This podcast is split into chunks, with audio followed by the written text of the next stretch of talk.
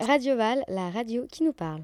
Bonjour à tous, c'est Valentin et Titouan sur Radio Val. Aujourd'hui, on va vous parler de Dragon Ball. Dragon Ball, c'est un manga japonais qui a été créé à Tokyo en 1984 par Akira Toriyama. Il a écrit d'autres mangas. Alors, ce manga parle d'un petit garçon à queue de singe prénommé Sangoku, venant de la planète Vegeta. Un jour, il rencontre Bulma, une fille qui cherchait les Dragon Ball. Les Dragon Balls sont des boules permettant d'exaucer un vœu. Pour cela, il faut réunir les 7 boules et invoquer le dragon sacré en disant Viens à moi, dragon sacré.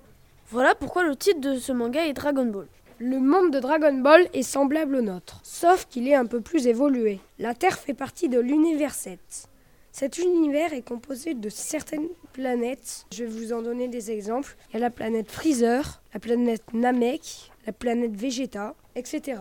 Alors, euh, on peut dire aussi que ce manga à la base était un, était un dessin animé pour enfants. Au fil du temps, il a beaucoup évolué. Et, euh, ce qui fait que maintenant, bah, il est devenu un manga euh, que tout le monde peut lire, que n'im- n'importe quel critère d'âge peut lire.